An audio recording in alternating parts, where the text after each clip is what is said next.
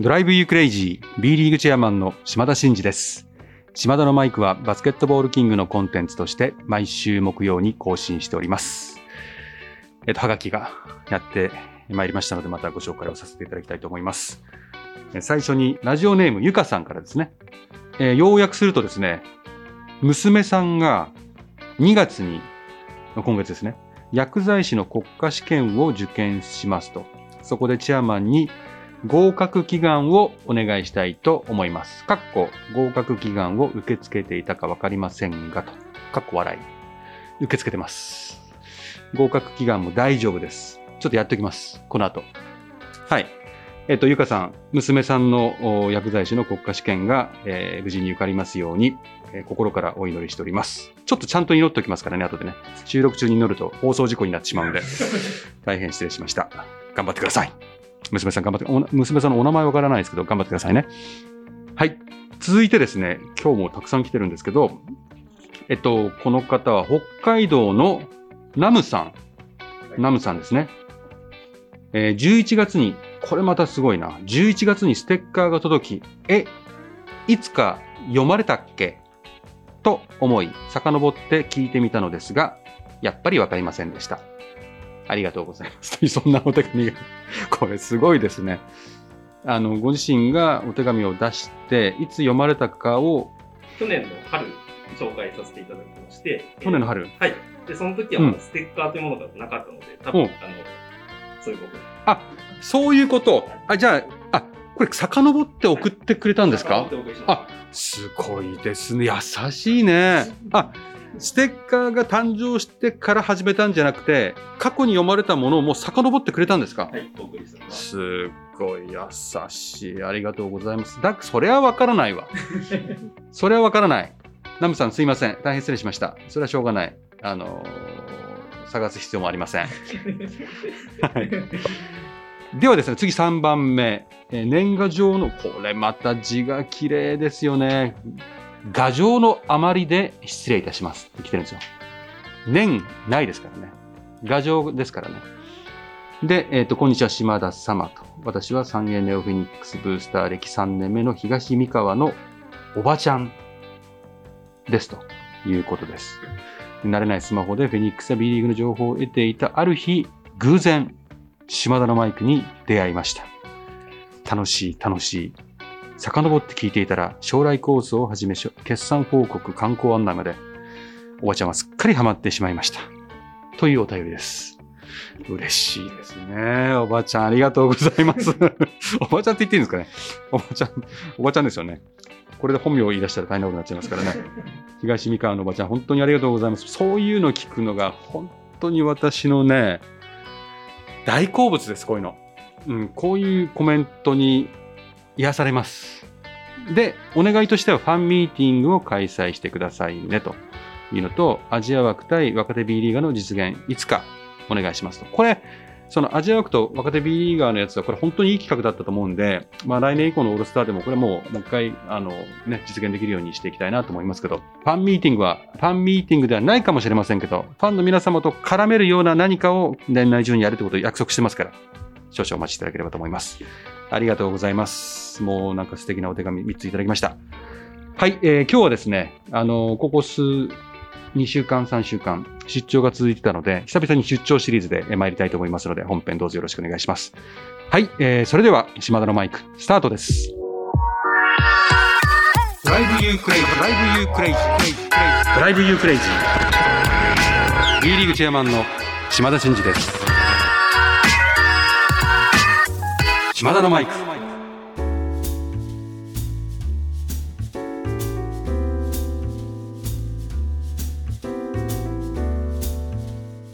はい、えーそれではですね、まず1月の22日ですかね。えっと、久々に名古屋、2日連続で名古屋ですね。初日は名古屋ダイヤモンドドルフィンズのホームと。えっと、2日目はですね、ファイティングイーグルス名古屋に行ってまいりました。で、まあ、行った目的なんですけど、まず、あの、名古屋 D さんにつきましては、えっと、実はこの日、イベントがありまして、あの、私も初めて知ったんですけど、名古屋市とロサンゼルスって姉妹都市なんですね。そういうところから。で、ロサンゼルスにあるレイカーズに属してた、えー2020年に亡くなられたコービー・ブライアントさんの、えっと、まあ、3回目の、えー追悼イベントということが開催されるということで、行ってまいりました。で、えっと、まあ、試合前にイベントがあったんですけど、まあ、名古屋ダイヤモンドドルフィスってユニフォーム赤じゃないですか。でも黄色だったんで、ちょっと、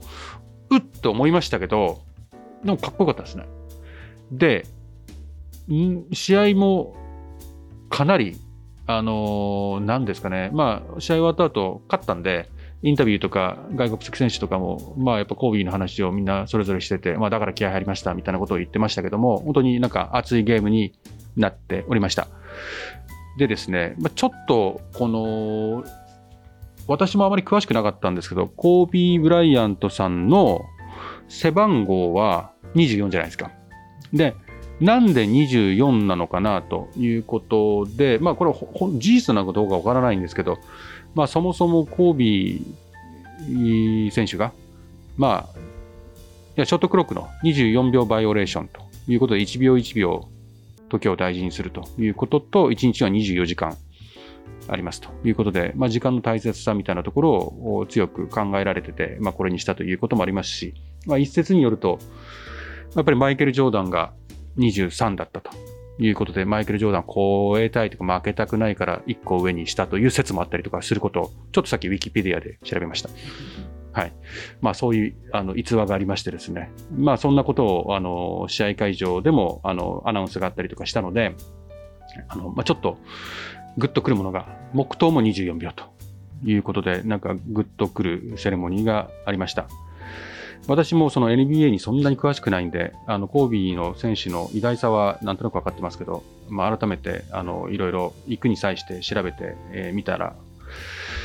うん、まあ、あの込み上げるものがありました。えー改めてご冥福をお祈りしたいなというふうに思います。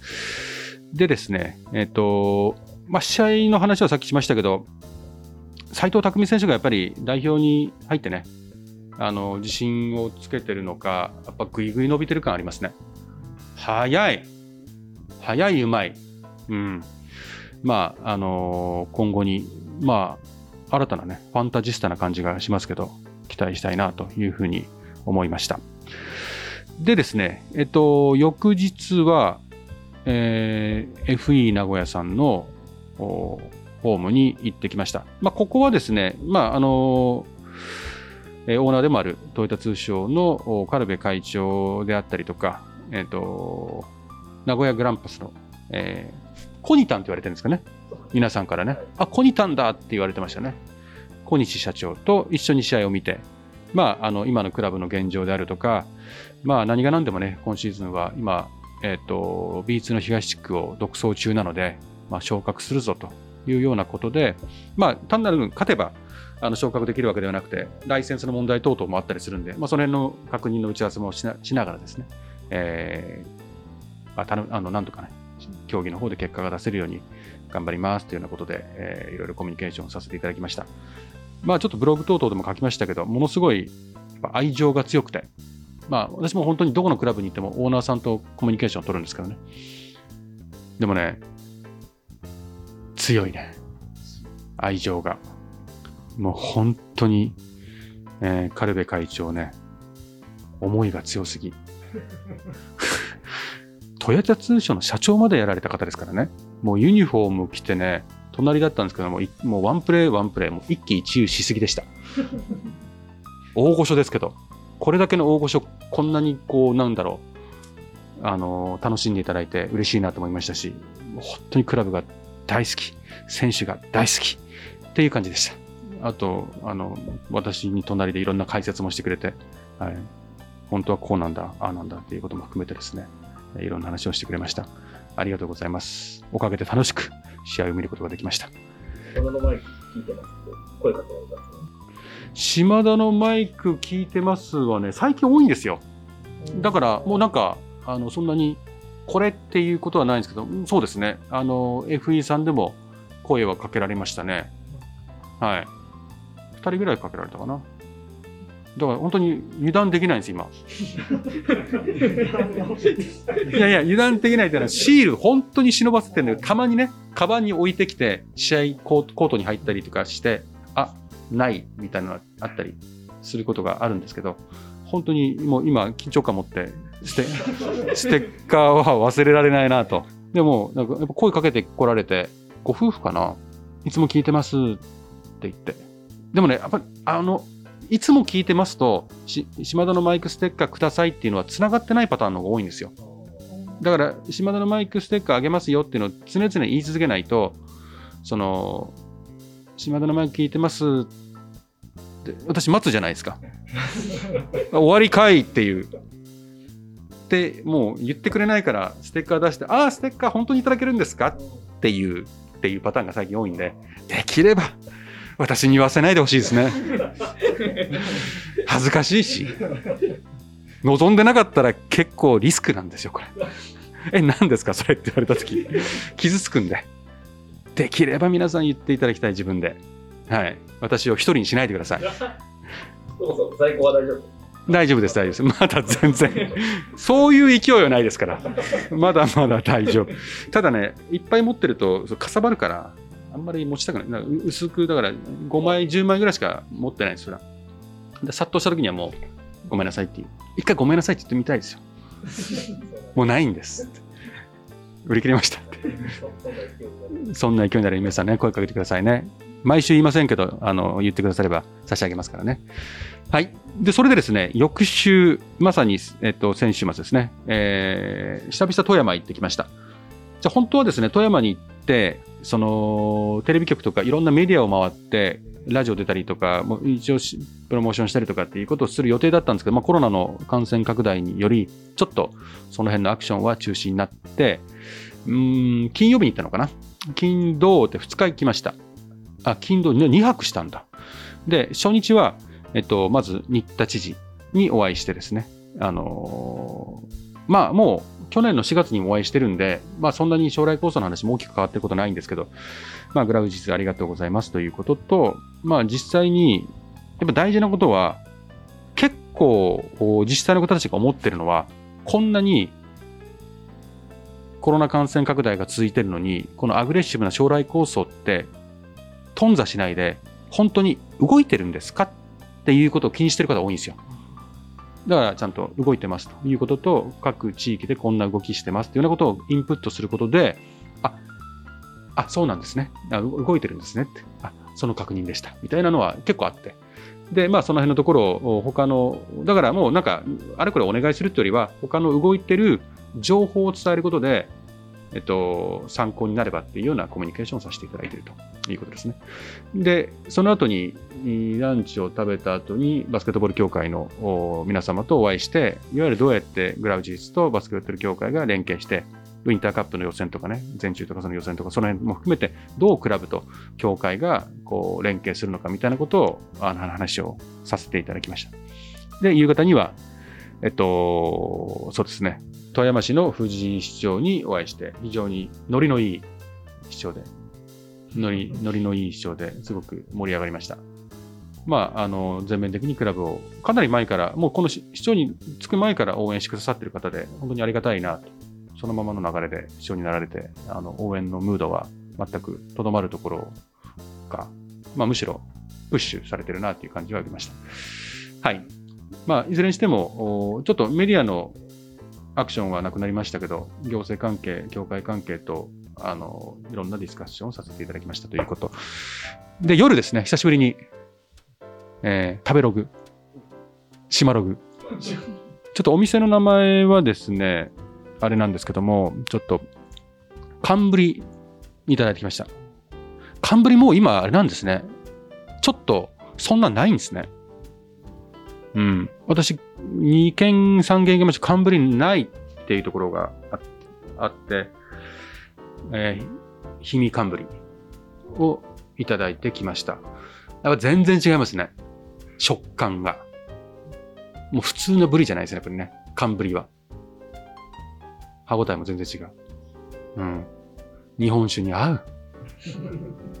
まあね、勝ち駒っていうね、いい日本酒ありますけども。勝ち駒と冠とか行っちゃった日にはもう大変なことになりますよ。もう本当に。いいんですか？こんな贅沢してっていうふうになります。残念ながら勝ち駒はなかったです。勝ち駒はもう富山の地酒の最高級の地酒だからもうないですね。あっても、もうなんだろう、一杯までとかですね。もう何杯も、お金あるからって何杯も飲むとかできないんですよ。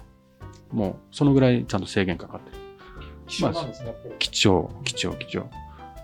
そうか、これですね、令和3年度の氷見寒ブリは、まさに氷見寒ブリ食べれたんですけど、本当ギリギリですね、私食べたの。は、令和4年1月6日に開始が宣言され、令和4年1月22日に終了が宣言されました。本当に氷見寒ブリって、なんかもう短いんですね。食べれる。じゃあギリギリ食べれてラッキー。それはないわな。ちゃんと、氷見寒ブリと言われるゆえんはですね、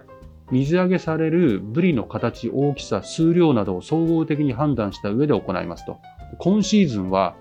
6kg 以上を氷見寒ブリとすることに決定いたしました。で、これ毎年これ基準変わるんだ。これは貴重だわ。こう冬の間、えーグラウジズにアウェーで行くとか、えー富山の方はぜひ食べていただきたいなと思います。で、翌日はゲームを見ていきました。あの、久々にオールスターゲーム以来ですね、私。行ったのは。えー富山市民大会、やっぱりいいっすね、あそこはね。うん、非常にいいアリーナでございました。ちょっと会場のね、あのーまあ、どこもそうなんですけど、今、コロナの影響で入場者数は減ってますけども、会場の雰囲気は本当に良かったです。で、えっと、ゲームの方は、えっと、富山グラウジーズが、えー上位のね、広島ドラゴンフライズに勝利ということで、非常にもうお互いディフェンスが硬くてですね、あの、見応えになるゲームでございました。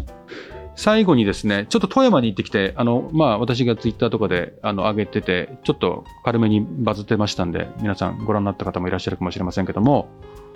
ANA クラウンプラザホテル富山のですね、ここでランチしたんですよ。で、ランチをして、そしたら、そこのスタッフの方が、いや、実は上に、グラウジズルームがあるんですって言ってくれて、別にグラウジズルームを見に行ったわけじゃないんですけど、言ってくれて。で、1111なんですよね。1111号室、11階の11号室。でですね、えーまあ、これはいつか優勝してほしいって思いから1111だそうです。うん。で、入りましたら、もう本当になんかもう、本当にどんな感じって言ったらもう私のツイッターかインスタ見てもらいたいんですけど、もうグラウジーズだらけ。真っ赤っか。もうベッドの上にもう人形いっぱいあって、どうすんのこれって。でもテーブルとか椅子もあるんですけどね。そこにもなんか、ぬいぐるみとかいるんですよ。どこで寝たらいいんだろう。で、この子たちをどかした時にどこに置いたらいいんだろう。っていうちょっと疑問はあったんです。まあ、いっそのこと一緒に寝てもいいかななんて、あの、思いましたけども、これはすごいですね。あの、選手のユニフォームとかポス写真とか、うん、要はフラッグとか、要はトイレとかのにもグッズがあるんですよ。タオルとか、あの、石鹸のそばになんかあったりとか。もうほぼほぼグラウジーズですよ。でもちょっとコメントが多すぎて、ファンのリアクションが多すぎて、もうあれですけど、ぜひね、アウェイ、アウェイの人はどうなんだろう。ホームの人でも、これあんまり知られてなかったですね。こういうことを、をしてることを。なんで、富山の県内の人でも、あの、少し遠路から来た人とか、このファンの人だったらもう、ぜひここ泊まってほしいですね。で、値段聞きましたけど、普段、普通の料金と変わらないですね。普通の料金と変わらないでこの部屋が取れるので、ぜひ遠くから、あの、来る方で、えっ、と、グラウジのファンの方ももちろんですし、地元の方も一回泊まってみていただければ嬉しいですね。はい。それでですね、翌日の朝、えっと、移動して、まあ雪でした。すごい、もう朝雪。ホテルから駅まで近かったんで歩いたんですけど、頭が白くなりました。で、えっと、新幹線で1時間ぐらいですかね、近いんですよ。富山駅から長野駅って、およそ1時間。で、移動して、そこから車で移動して、アリーナホワイトリングに行ってきました。で、今回の富山のからのですね、えっと、新州の目的は、ノルディック複合元選手で、1992年アルベールビルそして1994年のリレハンメルで、えー団体で金メダルを取ってて、そして、えー1998年の長野オリンピックでも日本代表として活躍された、あのですね、荻原健二さんが、えー長野市長に昨年なられてですね、まあ、初めましてということで、えー新州ブレイブウォリアーズの応援をぜひお願いしたいということの確認も含めてですね、行ってまいりました。が、その前に、え到着してですね、もうすでに、ファンの皆様に募集をかけて、50人ぐらいかな、の講演会をしますってことで募集をかけていただいて、定員がいっぱいになってました。もう、あの、皆さん来ていただいて、講演会をさせていただきました。まあ、ここは、将来構想の話で、えーぜひということで、まあ話をしたんですけど、まあ将来構想の話ってファンの人たちも最近ちょっとずつ、あの、12億4千人アリーナとかって分かってきてるので、あんまり同じこと話してもしょうがないなと思ったんで、少し短めにして、質問タイム、えーという時間を設けてですね、皆さんからいろんな、あの、質問をね尋ねたら、結構バンバン出てきて、あの、ファンの皆様なんで、あの、いろんなチケットシステムとかまで波及しましてですね、いろんなことにお答えさせていただきましたけども、なんかどっかでなんか YouTube で公開するとかなんか言ってましたね。大丈夫かな？ちょっと、ちょっと心配。ただそんだけこう関心持って見ていただいてるっていうことですか？そうですね。まあ、いつも新州って、ただ単に試合会場で挨拶するとかじゃなくて、こういう企画を必ず入れてくるんで、で、こういうスポンサーとか、あの、ファンの皆さん集めてくれるんで、まあ、クラブのなんか独特の文化かどうかわかりませんけど、関心が強いなっていうのはいつも思いますね。皆さんのね。で、その後お茶会ですよ。さっきちょっと立花さんに聞いたら、宝塚的だというふうにね、あの、教えてもらったんですけど、私はそこは知らなかったんですけど、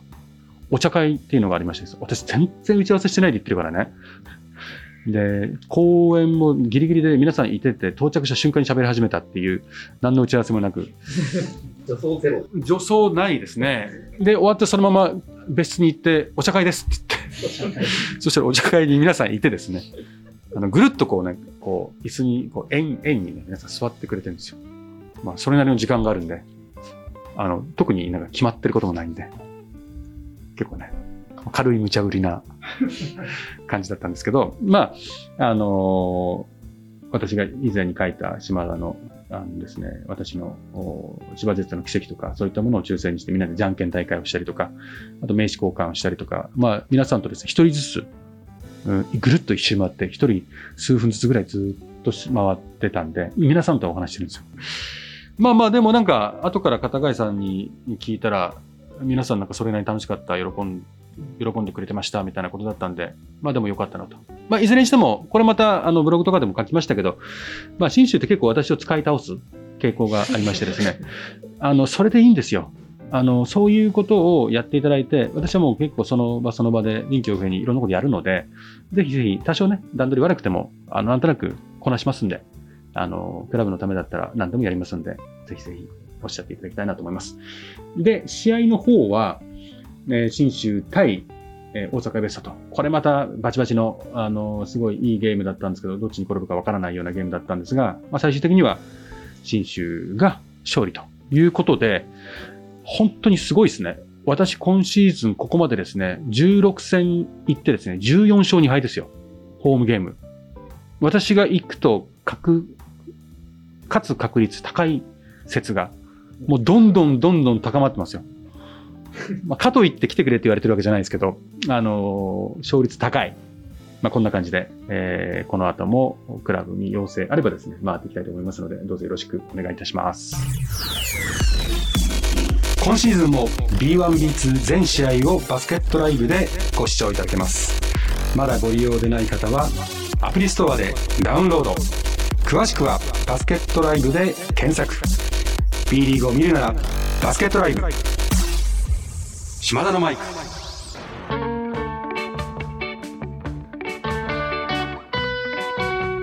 はい、えーそろそろエンディングの時間でございます。えー島田のマイクではリスナーのあなたからのメッセージを受け付け中です。私への質問、企画のリクエスト、お悩み相談、合格祈願、暗算祈願、何でも構いません。えー番組でご紹介させていただいた方には島田のマイクオリジナルステッカーを差し上げてます。また、会場でも島田のマイク聞いてますっていただければ、えー直接手渡しいたします。えー宛先は概要欄に載せております。あなたからのお便りをお待ちしております。最後ちょっと、あのーまあ、2日前ですかね、えー我々理事会の後のメディアブリーフィングの方で、えー報告させていただいているので、もしかするとメディアの報道等々でも、あの、お耳、あの、耳にしている方、あの、見た方もいらっしゃるかもしれませんが、えっと、まあ、沖縄でですね、2月の後半に日本代表戦がありますということで、今代表のメンバーもだんだんこうセレクトされてですね、また改めて発表されると思いますけども、今回ちょっとですね、まだ正式にはわからないんですけども、もしかすると試合が終わった後に、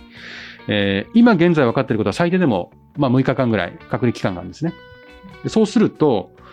うーん、その次の節にぶつかってしまうということです。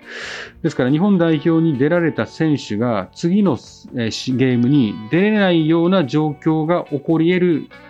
可能性が今出てきておりますと。まあ、ちょっと去年とかもこういうシチュエーションがあって、各チーム1名ずつ選定するとかっていうことで、クラブのその不平等感をなんとか抑えようとか、いろんなことやってましたけども、まあ、いろいろやってもですね、なかなか難しいとかあってですね、やはり、まあ、今回トム・ホーバスヘッドコーチになってですね、B リーグは日本代表の強化に、まあ、以前からそうなんですけど、しっかり協力していくということを宣言しているので、えっと、ちょっとね、トップ選手が、あの、もしかしたら試合に出れない可能性があるゲームが各地で起こるかもしれない。まあ、そういう意味では、ファンの皆様も残念と思うような可能性がありますが、やはり、えっと、我々としては日本代表の強化に貢献するっていう義務を抱えてますし、そういうふうな、あの、ことを、えー全クラブのね、社長に、まあ、臨時の実行委員会を招集させていただいて、お話をして、まあ、ご理解をいただいて進めていくというふうに考えてます。ですので、まあ、あの、日本代表に行くことで、あの、次のゲームに出れない選手がいた場合には、そういった背景で、あの、我々進めているということで、えー皆様には、まあ、こういった場ですけど、あの、ご案内をさせていただければなというふうに思いますので、どうぞよろしくお願いいたします。